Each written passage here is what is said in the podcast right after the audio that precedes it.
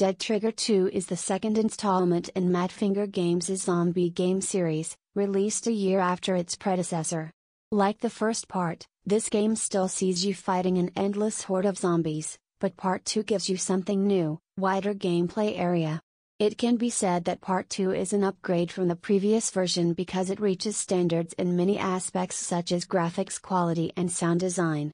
The game even received Unity Awards 2012 for Best Use of Unity Graphics Technology.